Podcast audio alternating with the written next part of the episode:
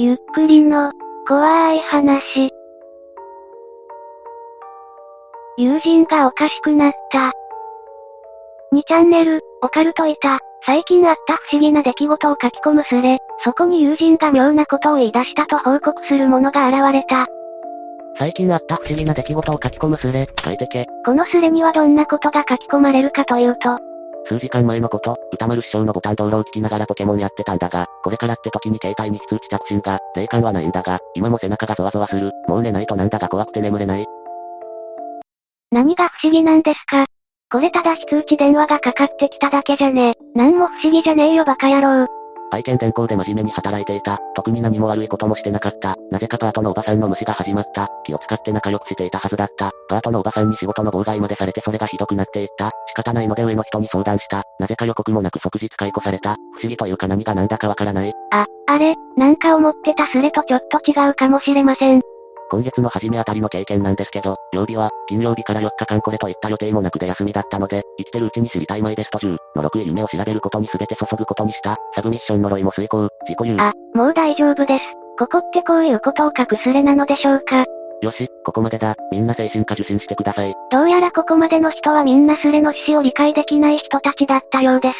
そんな中本当に不思議なことが起きた人が現れました。毎年夏に地元に帰って高校の頃の友人5人で集まるんだが、今年夏にちょっとおかしなことがあった？どうにも、な話で、誰かに聞いてほしくて、皆30半ばになって、子供が学校行き出したやつとかもいて結構いろんな話題が出てたが俺たちの仲間内で一番明るくてムードメーカーだった F が性格が変わったようにおとなしくなってて、どうしたのって聞いたら、皆に聞いてほしいことがある、と、何した？って聞いたら、なあ、いつ戦争終わったんだ、と、何言ってんだ、と詳しく話せよと突っ込んだ。そしたら F 曰く、2、3年前から違和感があった詳しく覚えてないが、何か違う。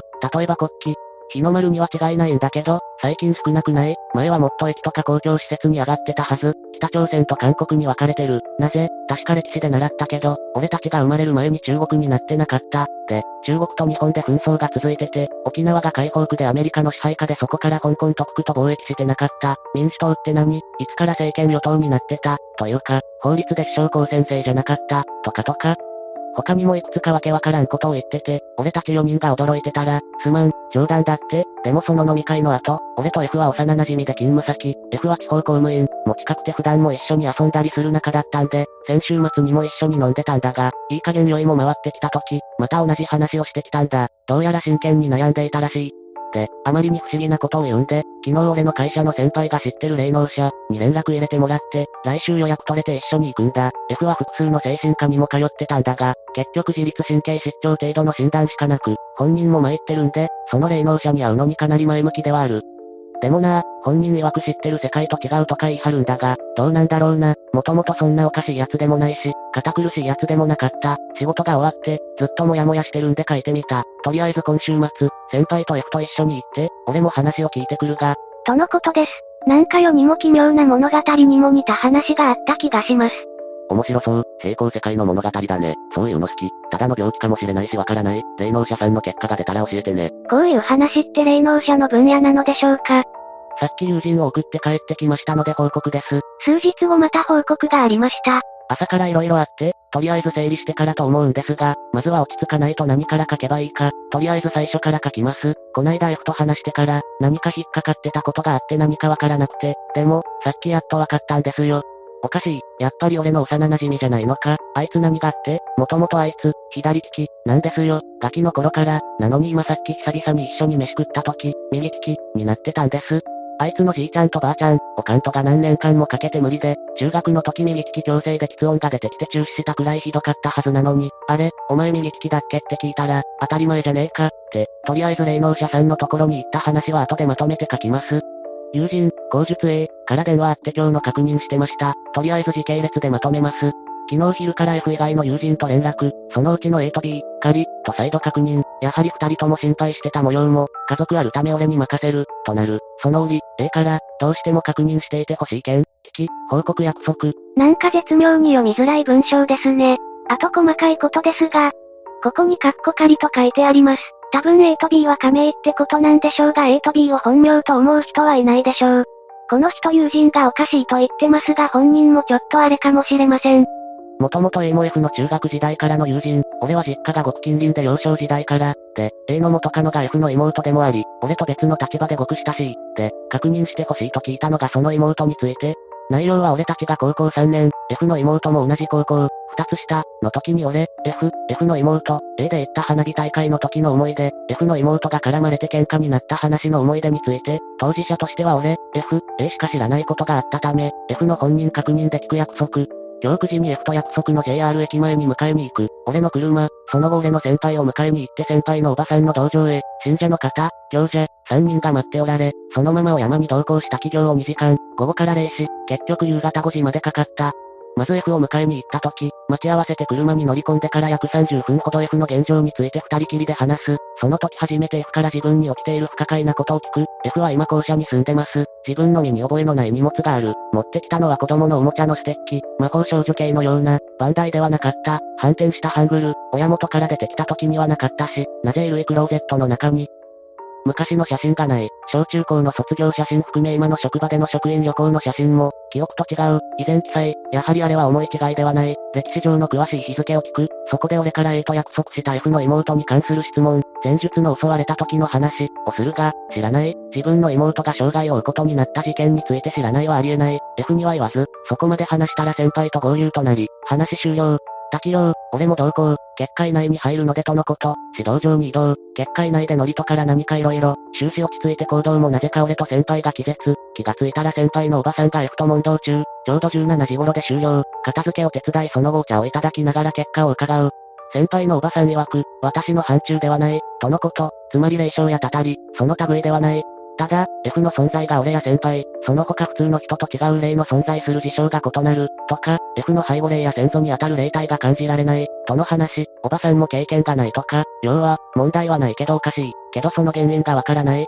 F からもおばさんに現在起きてる霊障っぽいことも話した。宿舎の玄関鍵が夜中に勝手に開く。物がなくなる。異性と付き合った時、必ず相手が事故に遭う。100%、友人間で有名。など、それについては、宿舎に問題がある。F ではない。とか、それよりもビビったのが俺と先輩のこと。俺と先輩の仕事は外国との商取引や金融など、結構な頻度で渡航する。なんだが、ここ1年ある特定アジアの国との仕事が多いのよ。そこで、狙われてるから注意しなさい。って、いろんな取引あるから、誤解で恨みを買う時もある仕事なんだが、指摘受けたことの中でいくつか思い当たることがあって、先輩と二人で顔を見合わせた。同じ部門、俺、恨みを買ってるらしい。で、今日先輩ともどもを払いしてもらい、霊障が離れて気絶、と、なんじゃそれ、と思わないで、許して、本人はかなりビビってますから、今後態度に気をつけるよ。その後 F 含め3人で飯食って F を送った後、先輩から聞いた真相。先輩から聞いた？というより先輩づてに霊能者のおばさんから聞いた真相です。F と離れなさい。人間にはできることとできないことがある。すべて生きとし生ける者は皆連鎖の中にいるがそこから離れた者は救いようがない。わからなくて意思教えるつもりもない。彼は彼の運命がある。それは誰にもどうしようもない。ただ関わるな、と帰る前に言われた。今まで何人かおばに紹介してきたが、関わるな、と言われたのは初めてで先輩も驚いたと、どちらにせよ俺に必ず伝えるようにと、で、思い返して夕方書き込んだ文に戻るんですが、F の利き腕が違うことや趣味思考、もともとタバコが大嫌い、今日ピースをスパスパ、どう考えてもおかしいんですよ。帰宅後、必ずするように言われたこと、塩水でうがい、いただいた線香とコップ1杯の水を水場に、いただいたお札を前室の壁に貼る、お指定に報告、で、今書き込んでるんですが先ほど先輩から明日の打ち合わせと合わせて指示が、どうやらことは簡単ではないとかで、来週また俺と先輩だけでおばさんのところに行くとなりました。報告は以上です。やたらと読みづらい文章に感じるのは私だけでしょうか違う次元と回質な人と入れ替わっちゃったんですかね。何やら深刻な状況。無駄に長く読みづらかったからか反応はこれだけでした。5日ほど経った後。24、3個の週末行ってるんかなちょっと気になる。F さんとやらは、仕事に対しては違和感なかったんですかね記憶が違うのに仕事内容は同じなのかなとちょいと疑問に思った。と誰かが書き込むとこれにこうするかのように翌日。すいません、勝手に報告です。24が報告に来ました。読みづらいし長いので要点をまとめていきます。先週明けて F が入院。他府県の精神専門病院とのこと。F の実家に電話するも関わらないでほしいとのこと。先輩も月曜に出社せず、連絡がつかずマンションまで行ったが不在。その後先輩家族から連絡があり、心筋梗塞で入院。特にオカルト的なことはなかったが不安がある。F の状況は全くわからない。県はわかるが入院先もわからない。それと自分のバイクへのいたずらと玄関先がゴミで荒らされていた。今週中盤には帰国するので何かあればまた報告するとのこと。報告してくれてありがたい。海外行くらしいが、無事に帰ってきてくれよ。謎が深まる展開だね。とりあえず無事、って何よりです。出張も何があるかわからないから気をつけて。反応する人が増えてきました。それからまた5日ほど経ちました。24さんは無事に戻ってこれたのかなまた誰かが24のことを気にかけるとこうしたかのように現れます。すいません、勝手に報告です。ちょっと多くのことが起きすぎて、この後、また先輩遠山に行ってお払いしてきます。泊まりなんで怖い、取り急ぎ報告します。出張先の治安が良くなかったらしく夜間禁止令があったが無事帰国。F については本人から警告にいるとメールがあった。韓国のことかな。24は帰国して先輩から呼び出しがあった。今日から連休中山ごもりを一緒にするとのこと。あと自宅のマンションのドアにセロハンテープを仕掛けておいたら、それが剥がれてたらしく誰かが入った可能性があるそうです。そして最後の文章が、何が何やら、トリア、で終わっています。無事帰国した様子で何よりですが、マンション不法侵入、何やら物騒ですね。F 本人は外見そっくりななりすまし工作員、24が久々に会った F と名乗るやつ、に殺されてるか警告に拉致されてる。住人たちの反応はこのくらいでした。ここから2週間ほど音沙汰なくスレは進みます。ちらほらと心配する人がいましたが24は現れません。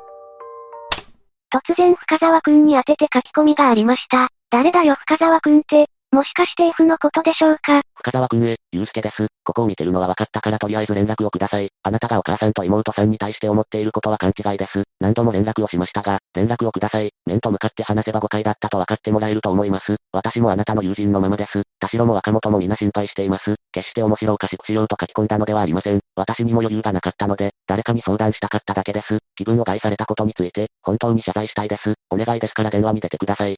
突然のメッセージに対して住人たちは、深沢くんって、24、3の F か。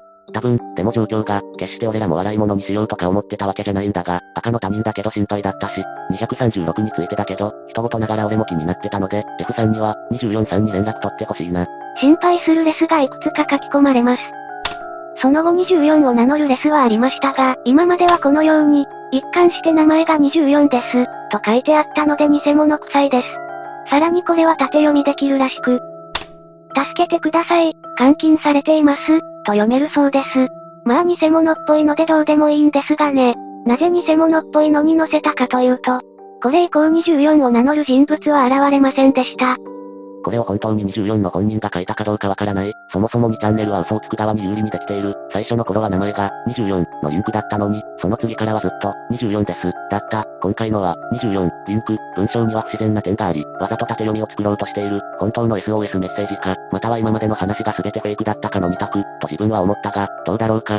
わからんけど前回から結構時間経ってるよな。今になっていきなり偽物発生するか。まあみちゃんだしな。でも、俺も読んで、あれ？って思って、でも今更あからさまな縦読み。そりゃ最近24かどうかわからんが変な実名書き込あったよな。もういい、考えるのはやめた。俺は寝る。一部住人が考察をしましたが、無駄なので考えるのはやめて寝たそうです。残念ですがこの話はここでおしまいです。おまけでこのスレに出てきた他の話を一つ。誰か話聞けるやついないか ?24 の書き込みがない時は他の人の話題でスレは進んでいました。何の話？反応してくれてありがとう。今日、友達のドッペルゲンガーから電話がかかってきた。お、なぜドッペルゲンガーと気づいた？それがそばにいたとか。俺は学生だから、当然今日は学校だったわけだがテスト期間だから部活もないし、友達はと遊ぼうってことになったんだ。準備できたらうち来るから、オッケー、ってなって、俺と Y は学校で別れた。そんで俺がある程度部屋の片付けを終わらせた頃うちの父親が、Y から電話だぞ、ツーンで電話出たんだ。そしたら向こうからは当然 Y の声が聞こえてきて、あ、もしもしえ俺、悪いけど今母親と買い物行ってて、今車の中なんだわ今から家帰るからお前んち来る前に、もう一回電話するわって言われたんで、おうわかった、って言って電話を切った。電話を切った3秒後くらいに家のピンポンが鳴った。玄関を開けたら Y がいた。あれ、お前買い物は？って言ったら Y はきょとんとして、お前何言ってんの？買い物とか言ってねえけど？って言うんだ。最初は俺のこと騙してるみたいな感じだろうと思って、いやお前電話したろ、って笑ってたんだけど、だんだんそのやりとりに嫌気がさしてきたわいがこう言ったのだ。っていうかさっきから何の嫌味か知んねえけど、俺んち母親いねえんだわ。それ知った上で言ってんなら、お前最低だな、怖い。Y は携帯を持っていないので外から電話をかけることはできないしそもそも母親もいないし、そう思ってたらいきなり背中がゾクリとした。そしたらいきなり家の電話が鳴り出した。嫌な予感したけどうちの家は自営業だから使用電話にお客から注文の電話が来るから、出なきゃまずい。恐る恐る出てみたら、ああ、俺、Y だけど、もうすぐお前の家着くから、玄関の前にいてくれ。今日はお前の家で遊ぶのやめて、近所の心霊スポットとか巡ろうぜ。って言われた。確かに Y の声だけど何かやけにノイズが入ってる声。このままじゃやばい、って思った俺は、Y は俺の隣にいる。お前誰だって言ったら、ち、って聞こえた後電話が切れた。それを聞いてた Y は怯えてた。かかってきた番号はしっかりと Y の家の電話番号を示していたから、俺が体験したのはここまで、怯えてたワイがやっと口開いたと思ってたら、俺も、見た、って言うんだよ。だから、まさか、お前自分のドッペルゲンガー見ちまったのかって言ったら、違う、って言うんで少しほっとした。そしたらワイ、とんでもないこと言いやがった。今日俺、もう一人のお前、見た。Y が言うにはちょうど俺が家に着いた頃、俺は家帰ったらまず時計見るからこれは正確。午後4時50分少し過ぎたくらい。Y の家は俺の家より近いから Y は俺と教室で別れた後、少しだけ友達と喋って帰ったそうなんだが、昇降口を出るくらいの時、少し遠くの方に俺がいたらしい。だから Y は俺に向かって手を振りながら駆け寄っていったらしい。Y と一緒にいた友達と一緒に。そしたら俺は直前のところで、バイバイ、って言って、家の反対方向に走っていったらしい。ちなみに俺が Y のドッペルから電話が来た時間と Y が俺のドッペルに遭遇した時間はほぼ一緒だと思われる。以上です。